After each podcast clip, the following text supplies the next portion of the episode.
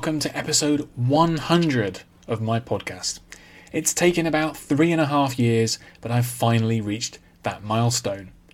I want to take this opportunity to thank everyone who has listened to the show at some point since it began in 2020. This has always been quite a humble project in a lot of ways. The episodes are short because they're essentially audio versions of the articles I write for my website. I've had no guests, no elaborate long form series, and no sponsors. Really, the podcast is just an extension of my site.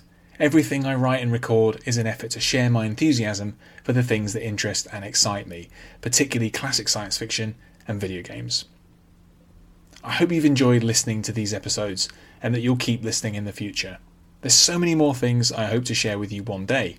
Hopefully, I'll eventually be able to share some longer and more ambitious articles and episodes. In the meantime, I'd be really interested to hear from you.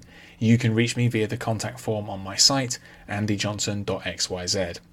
How did you find out about the podcast? What episodes do you like the most? And is there anything in particular you'd like to hear me talk about in the future? So thank you again, and here's to another 100 episodes. It wasn't pre planned, but for episode 100, I have a particularly excellent book to talk about Joe Haldeman's 1974 classic, The Forever War.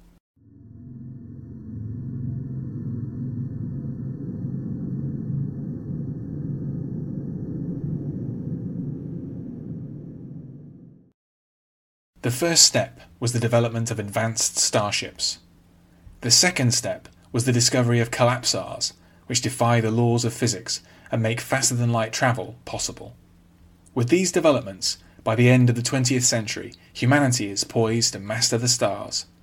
There is only one thing standing in the way the aliens they dub Taurans. Responsible for the destruction of a number of Earth's colony ships, these creatures squat malevolently on the worlds around key collapsars. To combat the threat, the Elite Conscription Act is used to forge a new interstellar fighting force. Earth's brightest and best are equipped with the latest weapons and sent to fight on desolate, distant worlds with low gravity and lakes of liquid helium. Their mission is to find and defeat the Taurans and make the galaxy safe for human expansion. This is a new kind of war. Travelling at relativistic speeds on the way to collapsars causes powerful time dilation effects, cutting the soldiers off from their families. Within just a few years of subjective time, the Taurans might have advanced their technology by several generations. And if the troops ever get back to Earth, they may not even recognize it, or what remains of the human species. The war with the Taurans stretches on for a thousand years from Earth's frame of reference, but was it all worthwhile? Originally published in book form in 1974, The Forever War is a brilliant science fiction novel by American author and Vietnam War veteran Joe Haldeman. While frequently compared with another iconic military SF novel, Robert A. Heinlein's Starship Troopers from 1959, it deserves to be recognized on its own terms. Peter F. Hamilton has called it a damn near perfect book with some justification. This is a science fiction novel that every fan of the genre ought to read. Initially, segments from The Forever War were published in Analog Science Fiction and Fact, which at the time was edited by Ben Bova. The first such story, Hero, had been rejected by the previous editor, the legendary John W. Campbell, in part because it featured men and women serving in the military together.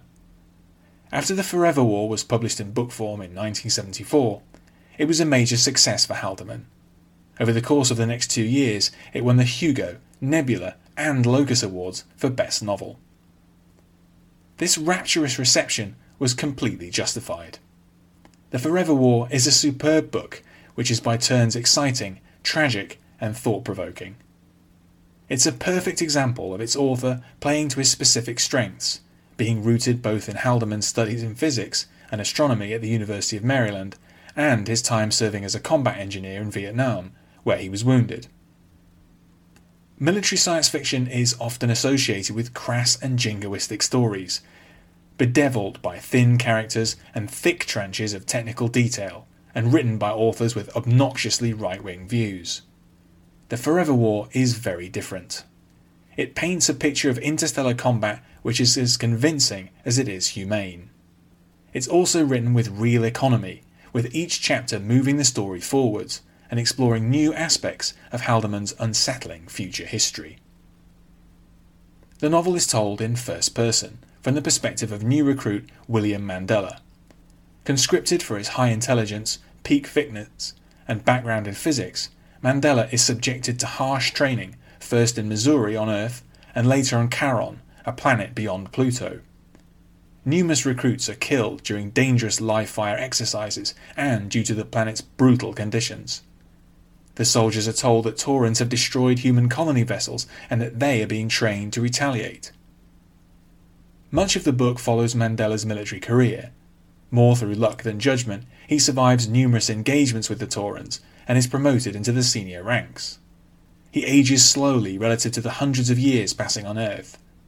During a brief time living there as a civilian, he's alienated by the changes that have taken place.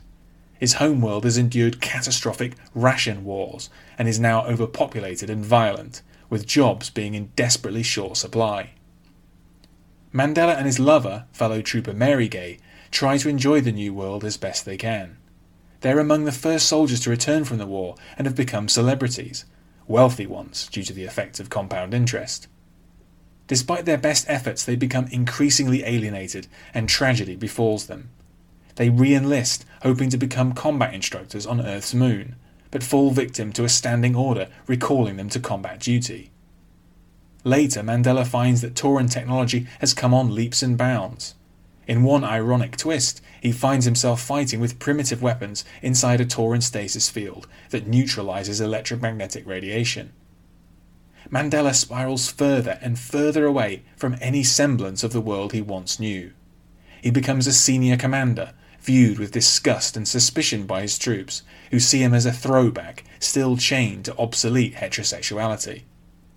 In time, he lives to see humanity's final transformation, which may bring with it the prospect of peace at last.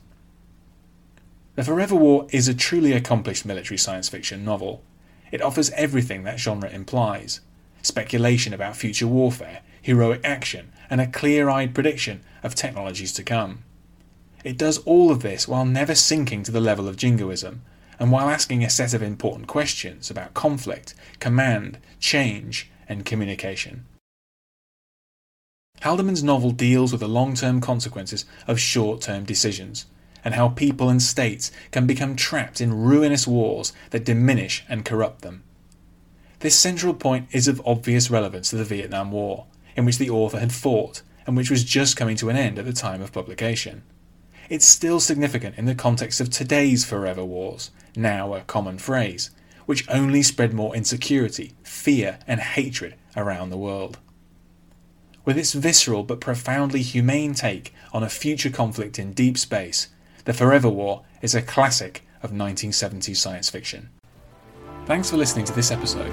You can find more of my writing in text and audio form at my site andyjohnson.xyz. You can also find me on Twitter at AndyJohnsonUK, and you can support me at patreon.com slash AndyJohnson. Catch you next time.